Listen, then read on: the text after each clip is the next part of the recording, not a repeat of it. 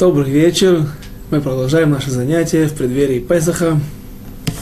Несмотря на все, учеба не прекращается, и мы продолжаем книгу Шмуэль Бет, вторую часть книги пророка Шмуэля.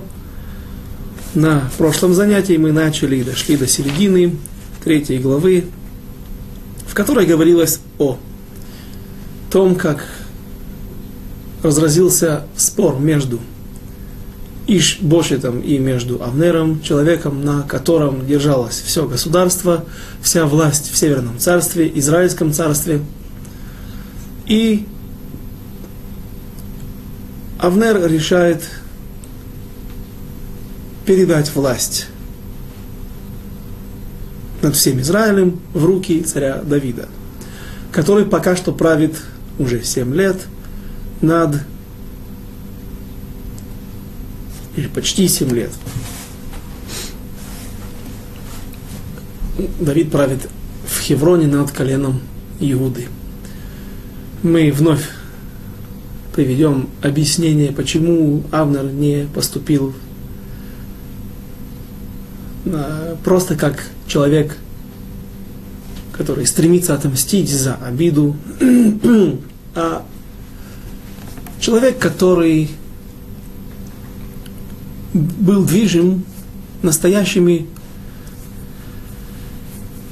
желаниями, которые нам э, заповедует Тора. Авнер трактовал до сегодняшнего дня стихи, которые написаны в книге Берешит, в книге Бытия, пророчество Якову, когда Яков приходит в землю Израиля после того, как он женился и родил 11 сыновей на территории современного Ирака. Теперь он возвращается в Израиль и в землю Израиля, и здесь у него должен родиться 12 сын, Беньямин. Те 12 основ народа Израиля, 12 колен, нет, 12 неотъемлемых частей народа Израиля. И вот перед тем, как у Якова рождается Беньямин, он получает пророчество. У Мелахим, Михалацеха и Цеу. И выйдут из твоих чресел цари. Цари, если нет слова, сказанного в множественном числе, но нет у него числа, которое определяет это множество, например, не сто царей, а цари, то есть правило которые наши мудрецы всегда используют для трактовки, для толкования различных мест в Писаниях. Берем минимальное, понятно, что это не единственное число, а множественное, мы берем минимальное количество множественного числа, два. Цари выйдут из твоих чресел, из тебя произойдут еще цари, то есть машмаут, смысл такой, что пока что еще не произошел от тебя сын, с которого выйдут цари, которых я имел в виду. Это значит сын, который еще должен только родиться, только от, из него произойдут цари. И стало быть, это Беньямин, который рождается вскоре и возле Байтлехима умирает. И Рахель во время родов. И Авнер трактовал эти стихи. И действительно это пророчество сбылось было два царя из колена Бениамина, от колена Бениамина царь Шауль и его сын Иш Бошет. Но когда параллельно этому существуют и другие стихи, когда Яков благословляет Иуду, Раесур Шевет Иуда, да не будет отстранен, не отстранится скипетр от признак царской власти от Иуды, то Авнер не был слепым человеком и не мог не видеть того, что действительно воплощаются в жизни и другие пророчества, которые написаны также в Торе. И вот Давид все больше и больше казался всему народу как более подходящий царь. Он был также помазан на престол тем же пророком Шмуэлем, который помазал на престол и царя Шауля – и когда после того, как большинство народа Мы видели это из стихов, когда Авнер выступает. Сейчас мы вновь, вновь их прочтем. Э, большинство народа уже склонялось, или перебежчики переходили на сторону Давида, или известно было, что на бытовом уровне люди между собой разговаривают дома, в гостях, во время собраний, на работе, все время идет речь о том, что Ишбошет неподходящий царь, и, наверное, желание Всевышнего, чтобы народ Израиля был объединен под, под рукой царя Давида. Авнер, когда, теперь же, когда происходит ссора с Ишбошетом и, как мы приводили слова, Альших Акадош, что, по-видимому, Ишбошет принял Лашонара, принял поклеп, донос на чьи-то неверные слова на Авнера, о том, что он взял жену, вдову, точнее, царя Шауля, себе в жены или пришел на нее.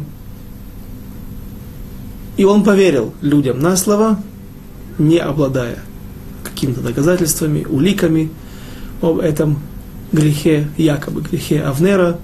Авнер, не мстя, а видя, что действительно это, наверное, делает окончательный, ставит последнюю точку в, в досье Ишбошита в глазах Авнера, и он сам окончательно убеждается, что этот человек недостоин. Пусть он не был способен руководить государством, вводить народ на войну, поддерживать дисциплину в народе, но он, по крайней мере, по крайней мере был большой мудрец Торы – он даже какое-то время, до какого-то времени был равом до самого Давида. Но когда человек проявляет себя недостойно и в законах Торы, теперь Авнер окончательно убеждается, что он не подходящая личность, это не тот человек, который должен править народом Израиля, и Авнер решает перевести власть над всем Израилем в руки Давида. Царя Давида, царя Израиля. царя Иудеи пока что.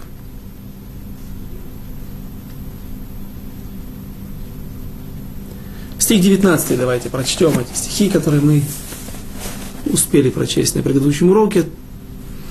А теперь действуйте, ибо Господь сказал Давиду так, это слова Авнера, стих 18, извините, глава 3, стих 18 в книге Шмуэль Бет, вторая книга Шмуэля, «Я спасу, а теперь действуйте, ибо Господь сказал Давиду так. Рукой Давида, раба моего, я спасу народ мой, Израиль, от руки перештимлян и от руки всех врагов его».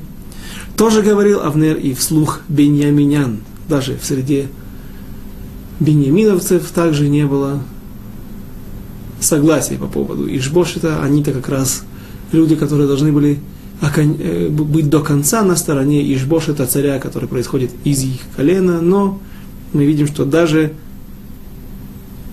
вслух Беньяминян говорил Авнер, потому что он, наверное, видел, что есть этому место, есть этому основание. И пошел Авнер в Хеврон, чтобы пересказать даже Давиду все, что желает Израиль, и весь дом Беньямина.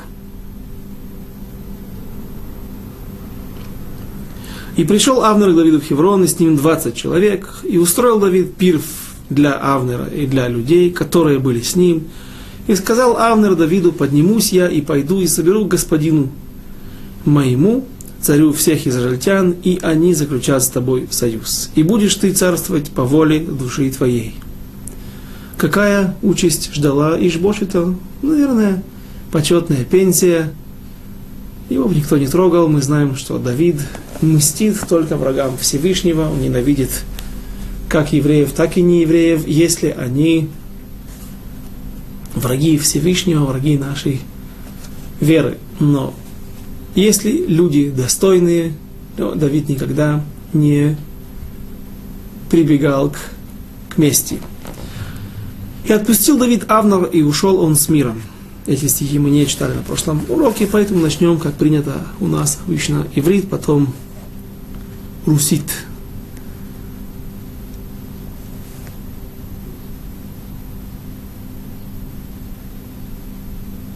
Стих 21 я хотел бы прочесть его концовку. У Малахта Бехола Шерта Венавшиха, Давид это Авнер Ваейлех Башалом. Бешалом. Бешалом. Попросту с миром, как переводят на русский язык, с миром. Но, к сожалению, этот поход закончился для него трагично. Авнер не вернулся из этого похода, из этого выполнения задания уже нового господина царя Давида. И говорят наши мудрецы, что Давид отослал Авшало, Авнера,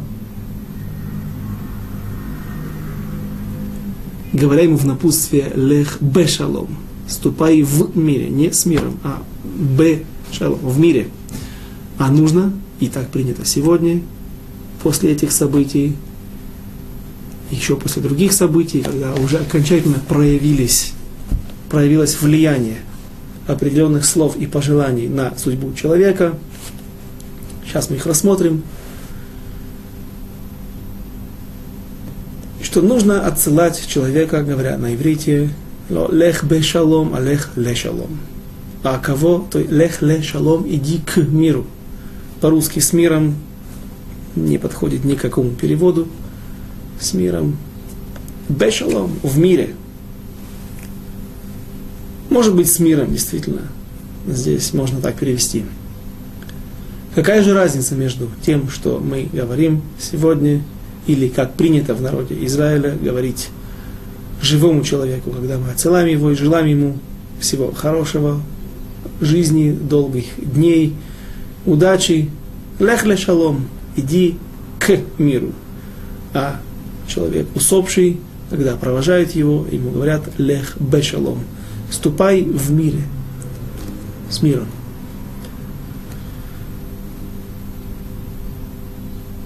Для чего человек приходит в этот мир? Для того, чтобы исправить. В него вселяется душа, которая уже много раз вселялась в разные души, разных людей в предыдущих поколениях, и на каком-то этапе, на каждом из этапов, каждый еврей, на нем лежит миссия исправить как можно больше. Если в душе что-то осталось еще неисправленного, то после смерти этого человека она вселяется в душу, в тело другого человека, другого еврея. И наша одна из задач – это исправлять те недостатки, которые есть в нас. Это и есть часть нашего служения Всевышнему, часть нашей задачи, часть нашей работы. Для этого мы находимся не только для этого, но для этого в том числе мы находимся, приходим в этот мир. И что такое слово шалом? Шалом, кроме того, что это одно из имен Всевышнего, оно указывает на шлемут. От, происходит от слова шлемут.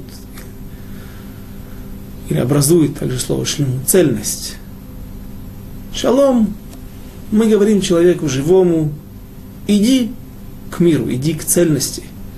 Стремись, чтобы твои дни, которые тебе остались в этом мире, чтобы ты мог их провести достойно, правильно и достичь в конце концов – каждый Байзрат Ашем после 120 лет его смог чтобы он смог, смог бы достичь максимум совершенства, исправить как можно больше. Человек, который уходит в мир иной, который умер, он уже не может ничего изменить. Известна история о том, как умирал Виленский Гаон – Гаон Вильна, и он держался за цицит, говоря, вот, я ухожу в тот мир, где уже исправить нельзя ничего. Все, что сделано в этом мире, только этим багажом мы можем жить, питаться, использовать его, он может быть нам в заслугу, стоять нам в заслугу, там, в мире правды. Баулам шекуло ктов. И мне жалко покидать этот мир, где за грушем груши, как говорят на иврите, за гроши, за копейки можно приобрести массу заповедей, цену которой мы не знаем в будущем мире.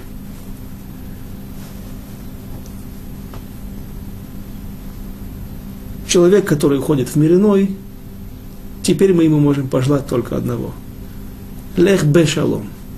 Иди в цельности. Как будто бы ты выполнил, достиг максимум, выполнил максимум того, что на тебя было возложено здесь. И если уже ты так пришлось, так, так, так повелось, так, так случилось, что ты уходишь, пусть твой переход в другой мир будет в цельности, чтобы ты был максимально целен, близок к идеалу. Поэтому мы не говорим человеку живому, если мы хотим, чтобы он остался жить. И даже если мы не хотим, чтобы он остался жить, все равно так говорить не надо, потому что ближайший урок сегодня, может быть, в следующий раз, через неделю, Байзрат Ашем, мы увидим о том, мы будем разбирать то, что нехорошо проклинать других людей и желать им дурного, злого.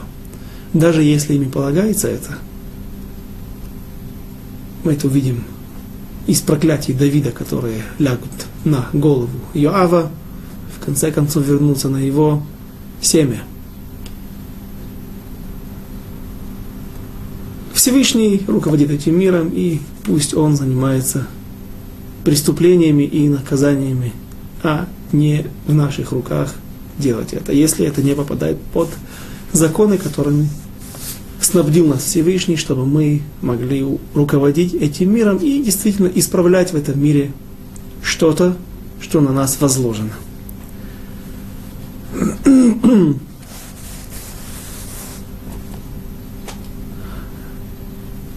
Второй раз в книге Шмуэль Бет мы встретимся с тем, как Давид пожелает своему сыну Авшалому, когда он будет уходить с надеждой на то, что он поднимет бунт, а бунт этот был уже запланирован, тщательно подготовлен, и Авшалом уходил для того, чтобы поднять бунт против своего отца. Отец этого не знал, Давид – и он благословляет своего сына Лех Бешалом, просит разрешения пойти и принести жертву в Хевроне. Тот отправляется, Давид разрешает ему, желает ему, благословляет его. Лех Бешалом, иди, ступай с миром или иди в мире. И Авшалом, для него этот поход также станет роковым. Он поднимет бунт, он сможет овладеть Иерусалимом, без сопротивления Давида. Вновь Давид, поступая милосердно по отношению к своим подопечным, уходит с, с небольшой горсткой своих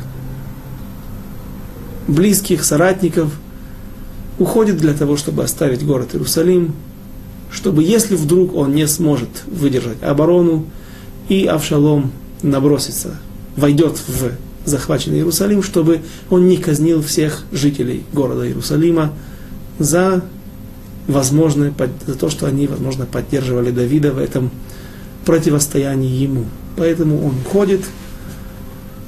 Полгода Авшалом продержится в Иерусалиме, после этого произойдет битва между войсками Давида, теми людьми, которые перейдут на сторону Давида, и Авшалом, войсками Авшалома, и тот погибнет. Погибнет тоже странной смертью, запутавшись волосами своими роскошными косами, которые у него были. Ему слишком часто нужно было их стричь, настолько были красивые и пышные его волосы. Говорят наши мудрецы, что это и стало причиной его гордыни, излишняя красота. Он запутается в, в, в ветвях дерева, в лесу, кажется, это будет, был лес Эфраима, Эфраимовский лес, который находится на другой стороне, на восточном берегу реки Иордан, на современном, в современной Иордании. И там, в этом густом лесу, он повиснет, запутавшись своими волосами в чаще деревьев, и там найдет свою смерть от руки Йоава. Давид не знал этого. Так нужно, так мы должны сказать. Давид не знал, и люди не знали, но только после того, как Давид дважды благословляет своих близких. Таким образом, и это, их походы, их благословения заканчиваются проклятием, мудрецы подмечают подобного рода благословение, подобного рода напутствие и утверждают после этого, что так говорить не нужно, так благословлять и отправлять своих близких, своих друзей, любого человека в дорогу, расставаясь с ним, не нужно. Вновь, лех ле шалом, а не лех бе шалом. Дальше, стих 22, хав бет.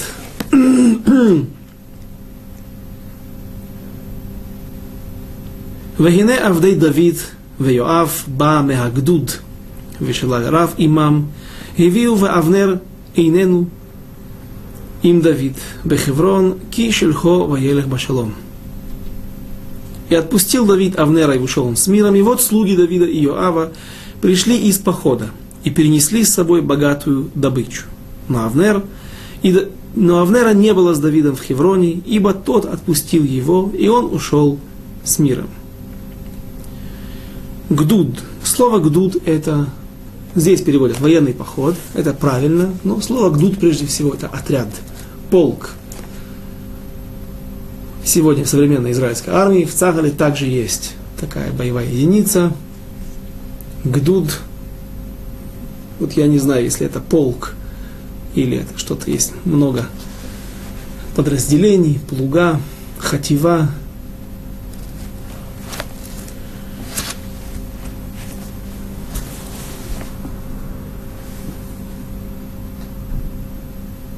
Есть в Вавилонском Талмуде, в трактате Брахот, благословение, интересные агада, интересный рассказ, повествование о том, как Давид уже, будучи царем над всем народом Израилем, над всем объединенным Израилем, люди э, приходили утром к нему, мудрецы, Зикней Израиль, старейшины народа Израиля, говорили, Ребе Парнесени. Ребе, царь, дай нам парносу, дай нам пропитание, помоги нам. Он говорил, наверное, у него не было, или на всех не могло хватить, или это не такой путь удачный, все время просить у царя. Наоборот, казна пополняется всегда за счет налогов от налогоплательщиков. Поэтому Давид говорил им, ищите пропитание друг от друга. Ты покупай у этого человека, а ты у этого, ты не покупай продукцию, на которой нету, как сегодня в Израиле, голубого, бело-голубого флажка Израиля, что говорит о, о, о том, что продукция произведена в Израиле. Таким образом ты оставляешь деньги у своих людей, помогаешь нашим же производителям хорошо жить и сбывать свою продукцию,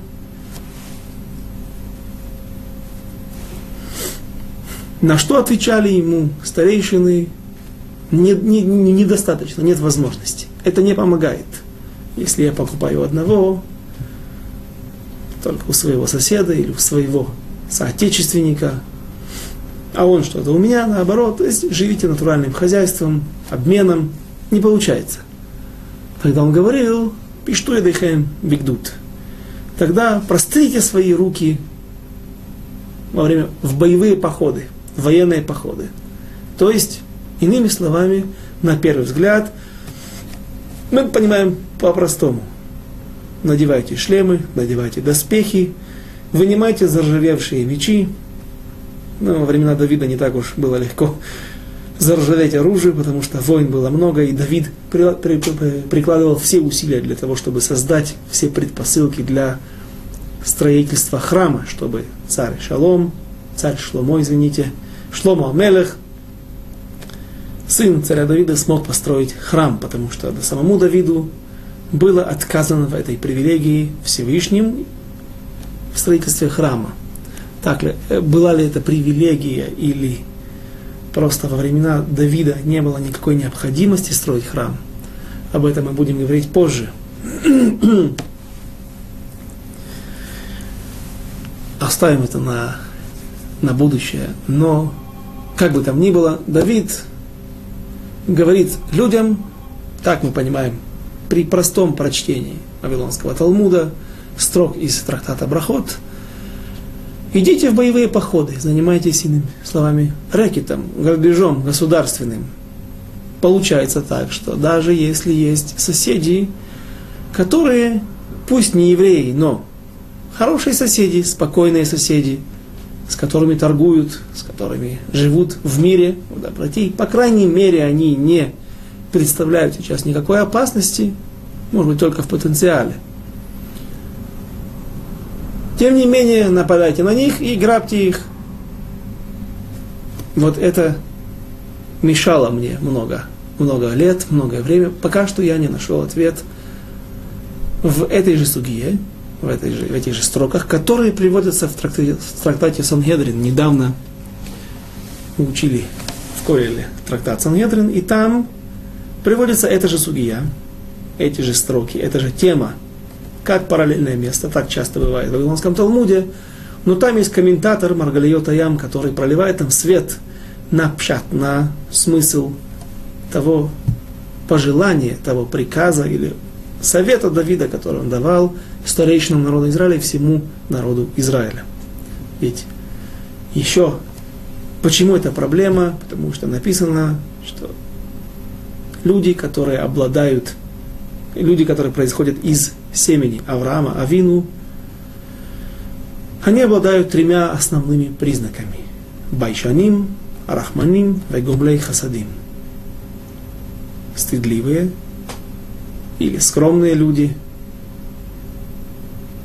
Рахманим, милосердные, Вегумлей Хасадим и делающие милость другим, не милосердные те, которые жа, не, не, не жестоки, наоборот, антоним от слова жестокие. И гомлей хасадим, люди, которые делают милость другим, оказывают милосердие.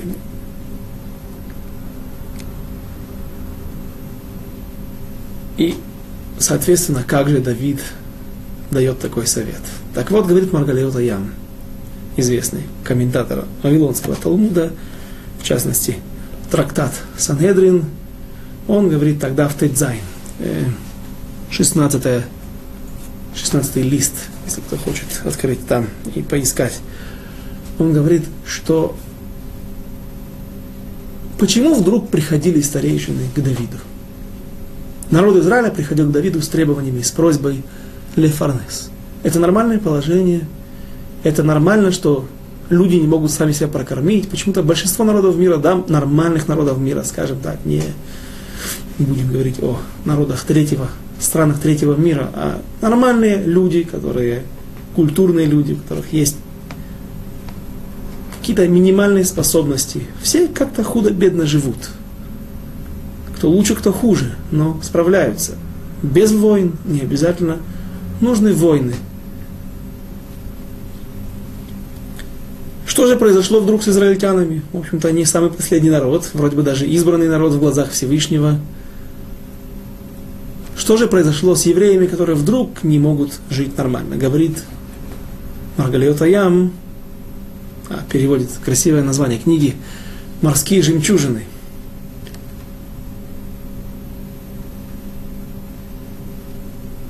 Действительно, в нормальной ситуации народ может нормально существовать и жить. И немаловажная, немалую, немаловажную роль в жизни народа Израиля и в жизни любой страны играет торговля. Когда есть мир, благоденствие, мир с соседями, происходит нормальная торговля, люди продают, покупают, что-то здесь берут по дешевке, что в этой земле недорого, а в другие страны заморские, где да, это можно продать дороже, и возвращается с деньгами кто-то привозит сюда что-то, чего здесь не производит, не растет, не живет, какие-то животные. И таким образом жизнь нормально функционирует. В книгах пророках, в, в Писаниях, в книгах там, Танаха, пророки Писания встречаются рассказы свидетельства о городе Цур, что находится на территории современного Ливана. Город недалеко от Хайфа, недалеко от Акко, на Арии, от северных границ народа, э, северных границ Израиля. Там перечисляется цел, на целую страницу города и страны, с которыми торговал Цур. Он находился когда-то на острове, и сегодня это полуостров. Почему? Потому что Александр Македонский в свое время, захватив эти земли, он сделал дамбу, насыпь, сделал какую-то дорожку насыпную, там было, наверное, мелко. И после этого вокруг моря наносило песок, и образовался этот остров, медленно превратился в полуостров, как сегодня, например, произошло с Кронштадтом. Давно уже Кронштадт возле Санкт-Петербурга, не остров, а остров, соединенный, можно туда попасть на автобусе, соединенный полоской суши. Так вот этот небольшой островок, он был огромным портом, огромным важным центром торговли. И, в общем, в нормальных условиях все это может хорошо функционировать, и все вокруг могут жить нормально. Но если есть войны, если есть нападают враги, если есть враги, которые нападают на Израиль или на миролюбивых, в кавычках, таких у евреев почему-то никогда не бывает, на миролюбивых соседей, то все рушится вокруг. Во время бомбежек на последние, во время э, последние 8 лет со стороны сектора Газа на Израиль разорились масса ресторанов, масса каких-то заведений, где проводили церемонии, бармицвы, свадьбы, бритмила, процесс э, обрезания. Почему? Потому что люди стали убегать, люди стали бояться этих мест, сыпятся бомбы с неба, и люди теряют парноса, люди, государство должно вливать огромные ресурсы теперь в юг страны, чтобы поддержать от разорения масса массу маленьких бизнесов, частных бизнесов и больших в том числе. Так вот, Давид говорил им, «Пишту ядейхем бигдуд, берите оружие в руки и идите отбиваться от врагов. Не разбогатеть за счет грабежа, а пойдите и поставьте на место врагов, которые грабят вас, которые грабят соседей. И вот Йоав возвращается с такого похода. И вот что это за гдуд. Йоав ходил с отрядом гвардии, пограничным отрядом, для того, чтобы ответить врагу, который вторгся на территорию Израиля с целью грабежа, то есть это не широкомасштабная война с объявлением войны, государство на государство, а какой-то отряд, банда черносотенцев, которые влетают, казачьи загоны, которые влетают на территорию Израиля и еврейская армия возвращает им ответ. Идет, чтобы выгнать их, чтобы сохранить мир в, на территории Израиля и вернуть то, что они награбили. И если у них уже есть какие-то трофеи от других народов, которые они смогли по пути захватить, это также достается Израилю. И вот то, что мы сейчас, это то, что находится, то, что написано здесь в этой строчке. Стих 24. «И пришел Йоав к царю», нет, 23. «Когда пришел Йоав и все войско, которое было с ним, то Йоаву рассказали, приходил в Нейра сын Нейра к царю, и тот отпустил его и ушел он с миром». Стих 25. 24. ויבוא יואב אל המלך ויאמר מה עשית? הנה בא אבנר אליך, למה? זה шилахто, воелех алох. Прочтем 25 стих, потому что они несут общий, одинаковый смысл, идет как одна связка. Ядата эт авнер беннер ки лефатотхаба ולדעת את מוצאך ואת מבואך, מובאך, ולדעת את כל אשר אתה עושה. И пришел я к царю сказал, и сказал, что ты сделал? Вот приходил к тебе Авнер, зачем же ты отпустил его, и он ушел? Ты ведь знаешь Авнера, сына Нера, он же улестить пришел, тебя пришел, и выведать твои выходы и входы, и разведать все, что ты делаешь. Юаву рассказали о том, что здесь был пир, была мировая. Пили мировую, и, соответственно, он понимает, нанесли до него уже, что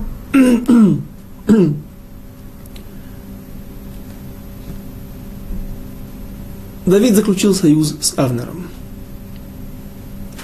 Йоав, несмотря на то, что он был одним из самых великих воинов, полководцев, мудрец Торы, безусловно, в народе Израиля, но, по-видимому, и это мы увидим еще сегодня, откуда я уточняю этот смысл, эти слова, по-видимому, он, был, он все же уступал в силе и в, в, во всем умении воевать, умении руководить израильской армией Авнеру. И Иоав, кроме того, что у него уже есть зуб на Авнера за то, что он убил его брата Асаэля во время той стычки, которая произошла на Гивонском пруду. Я говорил, что там есть деревня Джеба. Недавно на карте я смотрел. Да, точнее, деревня не Джеба, не Джа, есть Джаба, арабская деревня, а это деревня Джив.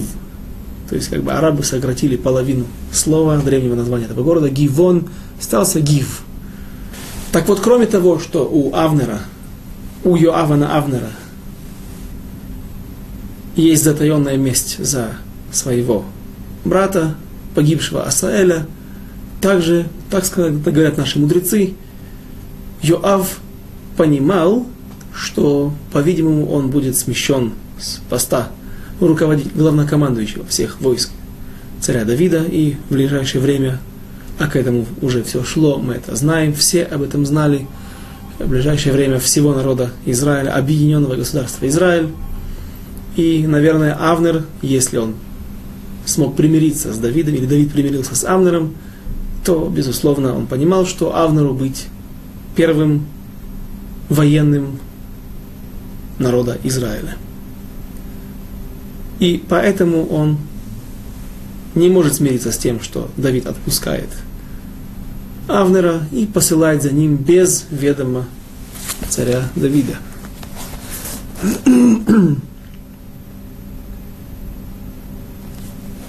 Стих 26. Хав Вав. Ваяце Йоав им Давид, Ваишлах Малахим Ахарей Авнер, וישיבו אותו מבור הסירה, ודוד לא ידע. И вышел Яав от Давида, и послал нарочных за Авнером, и возвратили они его от Бор а Сира. На русском языке переведены эти слова как слова, как название какого-то, какого-то географического места мы уже приводили мнение наших мудрецов, одно из нескольких мнений наших мудрецов в Илонском Талмуде о том, что что стало причиной смерти Авнера, сына Нера, Бор Весира. Бор – это та яма, в которой собирается вода, а точнее фляга, которую Давид взял из под головы или у изголовья царя Шауля, и Авнер пытался убедить Давида, что чтобы он не верил словам. Пытался убедить Шауля, чтобы он не верил, не верил словам Давида, якобы он мог убить и не убил его. Сира – это сира коцанит, кустарник, верблюжья колючка, за которую, как утверждал Авнер, якобы зацепился плащ царя Шауля, и там его нашел, и он оборвался, край полы плаща Шауля, и он оборвался, и Давид подобрал его. Поэтому вернули его от Бора Сира. Давид же этого не знал. Стих 27. Ваяшав Авнер Хеврон, Ваятеху Йоав Эль Тоха Шаар Ледабер Ито Башели, Ваякеху Шам Хахомеш, Вайомот Бедам Асаэль Ахив. И когда возвратился Авнер в Хеврон, отвел его Йоав внутрь ворот – чтобы тихо поговорить с ним, и там поразил его в живот. Стих следующий, 28 хав, хет.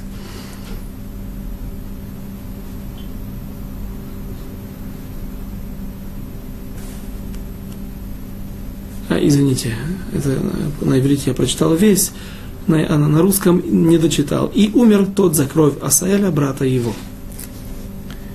Здесь несколько моментов, на которые обращают наши мудрецы наше внимание. Баша Ар и затолкал его или отвел его вовнутрь ворот. Попросту вовнутрь ворот, чтобы событие это происходило где-то за воротами, где-то в укрытом месте, без лишних глаз, а не снаружи. Не снаружи, наверное, дворца царя Давида, который был в Хевроне. Но наши мудрецы утверждают, что отсюда намек на то, что царь, точнее, Йоав бен Цруя, судился с Авнером бен Нером в Сангедрине. И вновь в трактате Сангедрин Вавилонского Талмуда предстает весь, весь тот рассказ своим, в, в, полностью, как он происходил и как было судебное заседание, о чем говорили все персонажи. Когда они пристали перед судом, который был всегда при дворце, возле царя, Авнер, точнее, извините, Йоав спросил у Авнера, за что ты убил моего брата Асаэля? На что ответил Авнер, а я Родев, он преследовал меня. Известно Аллаха, что человек, преследуемый другим, имеет право на защиту.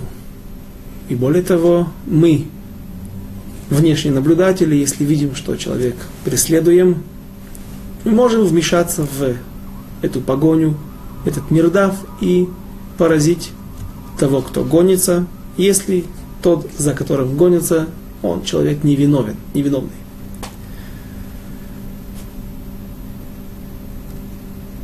А я Родев, он меня преследовал. На что Авнер, Йоав, сказал Авнеру довод. Как ты мог его убить?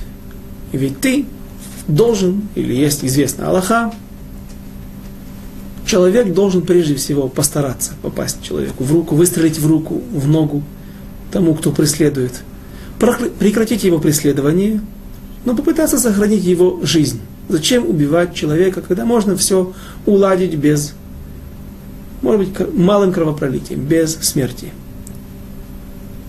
Сказал Авнер, была война. Я не мог, я не мог целиться, мне не было времени, не мог целиться в плечо, в руку, в ногу. Я должен был убегать. На что ответил ему Йоав в пятое ребро, не оглядываясь. Ведь ты ударил задом копья, краем, тупым краем древка копья, практически не оглядываясь назад. Ты мог попасть в пятое ребро моему брату. Ты мне, пожалуйста, не рассказывай сказки. Ты не мог попасть в ногу, в плечо. Элементарно мог бы это сделать. А на что ответил Авнер? Мне было некогда. И действительно, есть такие комментаторы, которые утверждают, что во время войны, то есть это Аллаха, все ее нюансы, которые мы сейчас, этот закон и все его нюансы, которые мы сейчас привели, они уместны во время обычной жизни, когда нет войны, когда вдруг вспыхнула ссора между людьми, или кто-то за кем-то гонится, кто-то пьяный напугал другого человека, и он пытается от него избавиться. Но и когда идет война, и он знает, что сейчас перед ним есть не только этот враг, а как и в нашей ситуации, в том рассказе, в той истории, когда было сражение на Гивонском пруду, войска солдаты иудеев гнали войска Бениаминян, отряд Авнера. Он не только был гоним и преследуем здесь, он также был, весь народ его был преследуем. Он слишком много проблем, слишком много давления есть со всех сторон. Поэтому есть такие комментаторы, которые говорят, что во время войны человек действительно свободен от этих действий. Он не должен, он просто не в состоянии, не то что не должен, а он не в состоянии заниматься какими-то тонкостями, думать о всем. Он думает только об одном – спастись. Когда он видит преследователя, отделаться от преследования, поразить его, как получится, так и так получится. Но этот довод был не принят Йоавом, но при этом суд не смог осудить Авнера. Почему суд не смог осудить Авнера?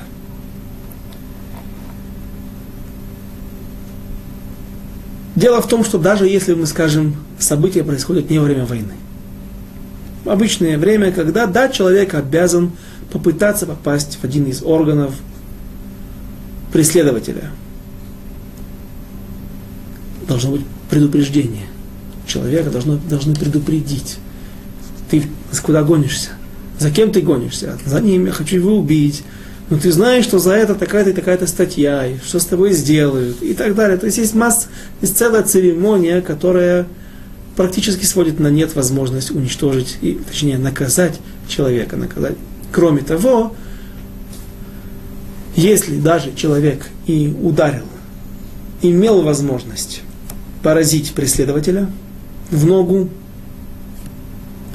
выйти из истории малой кровью, но не сделал этого, а поразил насмерть, тем не менее, суд, и есть у нас четкие, веские доказательства того, что суд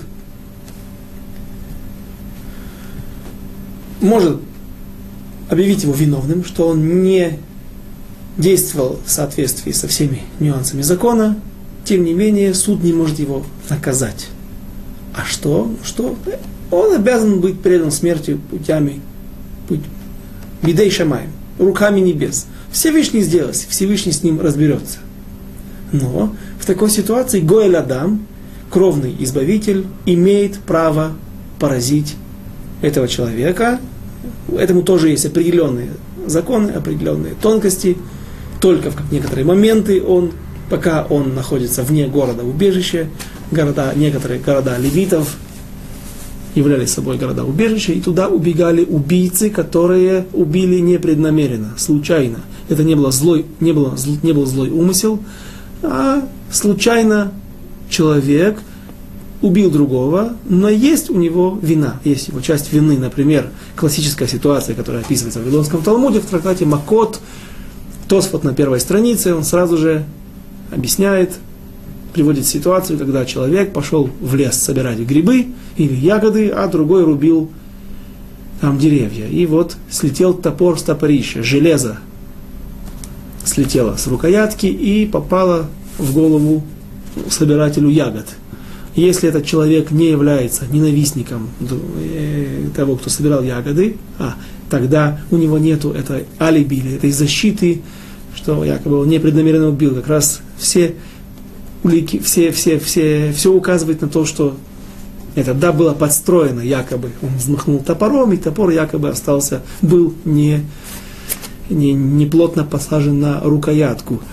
Э, но если же всех этих нюансов нету, всех этих моментов они отсутствуют, а тогда этот человек не может быть наказан смертной казнью, потому что он непреднамеренно убил, или же человек, который проскочил на красный свет, разговаривал по телефону, открыл рот, засмотрелся на какую-то рекламу и проскочил красный свет или спешил на биржу, на работу и въехал в другую машину. Злого умысла здесь не было, но здесь есть вина этого человека, поэтому он должен оставить свое место, свою жизнь и перебраться жить в город-убежище. Сам или с семьей, все это, есть масса нюансов, но как бы на выселке он живет как обычный человек, как свободный человек, но в заперти внутри определенного города, а как говорят наши мудрецы, которые, конечно же, были хорошими психологами, лучше, чем современные психологи, знали все, что человек, как только ему что-то запрещают, ему вдруг сразу же начинает хотеться этого очень сильно, намного сильнее, чем когда бы это было, когда это было до запрета. Это тот трюк, который проделал царь Соломон, Шлома Амелех, с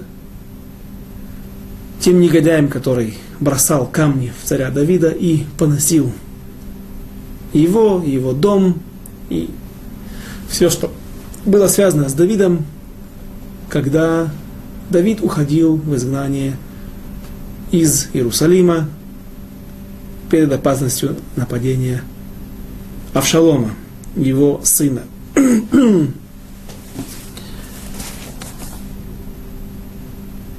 так вот, царь Давид завещал царю Соломону, чтобы он разделал с этим человеком. Фихохматов в соответствии с твоими, как будет правильно в твоих глазах, и царь Соломон запрещает этому человеку из колена Бениамина покидать город Иерусалим. Ну, казалось бы, жить возле храма, жить в святом городе, в том месте, где есть связь между небесами и землей, чего лучшего можно пожелать, но он не выдерживает этого испытания и, воспользовавшись моментом, когда у него было якобы оправдание для того, чтобы покинуть Иерусалим, он бросается за своими рабами, которые убежали в Эрец Плештим, в землю филистимлян, и, вернувшись, находит свою смерть от рук царя Соломона, потому что тот приступил букву закона. Мерет бемархут. Мерет бем... бемархут. Так вот, вернемся к нашей ситуации.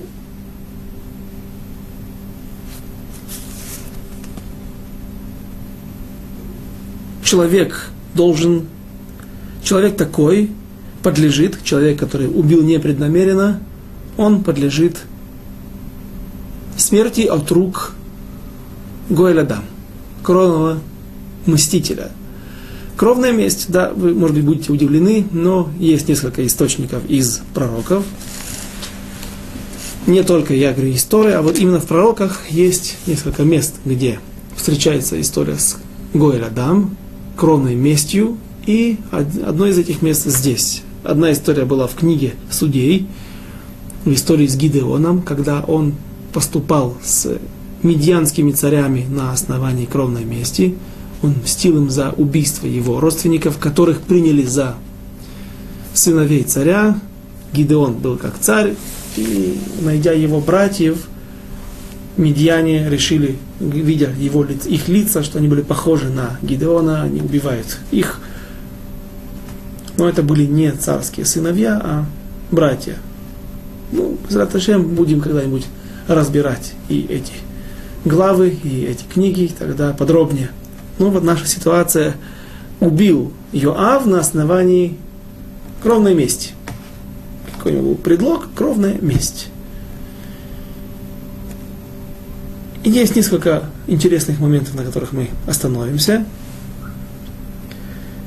И прежде всего, сразу же возникает вопрос, как и с историей, история с Давидом, Гдуд, отряды, вооруженное нападение на миролюбивых, в кавычках, соседей.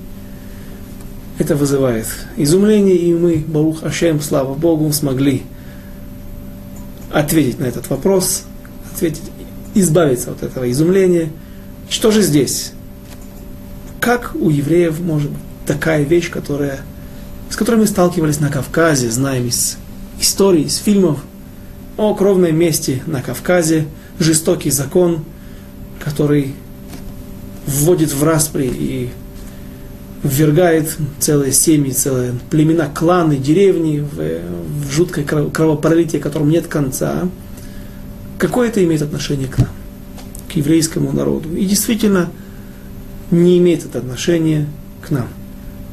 Только формально, это внешне, это похоже на этот закон, но причины разные причины и тот механизм, который движет мстителями, они совершенно разные. В мусульманской кровавой мести человек мстит, утоляя свою боль, у меня, у меня отняли, родственники у меня отняли отца, моего близкого, я пойду и убью его близкого. Мне причинили боль, страдания, я пойду, причиню боль, страдания другому. Абсолютно животная месть. Что же в нашей ситуации? Еврейская кровная месть, которая на самом деле даже не, не по всем мнениям не перечисляется среди заповедей истории, но есть ей место. Красивое объяснение приводит Михтав Мильяу, Равляв Деслер. Он говорит так. Почему мы, почему народ Израиля, в народе Израиля принято так, и это даже закон, который должны делать, и в будущем даже народ Израиля будет наказан тяжелой эпидемией за то, что так не, не сделали по отношению к царю Шаулю. Эспедим. Почему мы должны делать поминальные речи, говорить поминальные речи, готовить эти речи и говорить много времени, долгое время, до 30 дней, можно и позже, но так принято говорить сразу же после смерти людей, тем более великих людей, поминальные речи. Говорит Равлияу Дейслер – что это предназначено не для человека, которому уже, в общем-то, все равно. Как мы сегодня вспоминали, в будущем мире человек не может почерпнуть что-то полезное после своей смерти из мира Оламазе, этого мира, мира земного. Все, что, тот багаж, с которым он приходит, тот бонус, с которым он приходит предстает перед судом Всевышнего, это тот багаж заповедей и хороших дел, которые он делал в этом мире. Есть некоторое влияние из нашего мира на тот мир, на этого человека, но не в виде заповеди, а в виде искупления, что ему искупает то, что издеваются, например, над ним здесь как издеваются. Например, его не хоронят на общем кладбище. Человек, извините, грешник, который, например, убил другого, и ему присудили также смертную казнь путем одного из четырех видов смертной казни, его потом не хоронят, не дают хоронить на семейном кладбище. Почему? Его хоронят в специальном кладбище для убиенных суда, казненных путем суда для того, чтобы этот позор стал для него также искуплением. Это да помогает ему в том мире, где он находится, в мире правды. Но что же касается кровной мести? Здесь у человека отняли жизнь преждевременно. И мы делаем что-то для того, чтобы утолить боль не этого человека, а его души. Это мы делаем не для себя, а для его души каков же механизм, как он работает, мы, быть Раташем, закончим эту тему на следующем уроке. До свидания, до следующих встреч.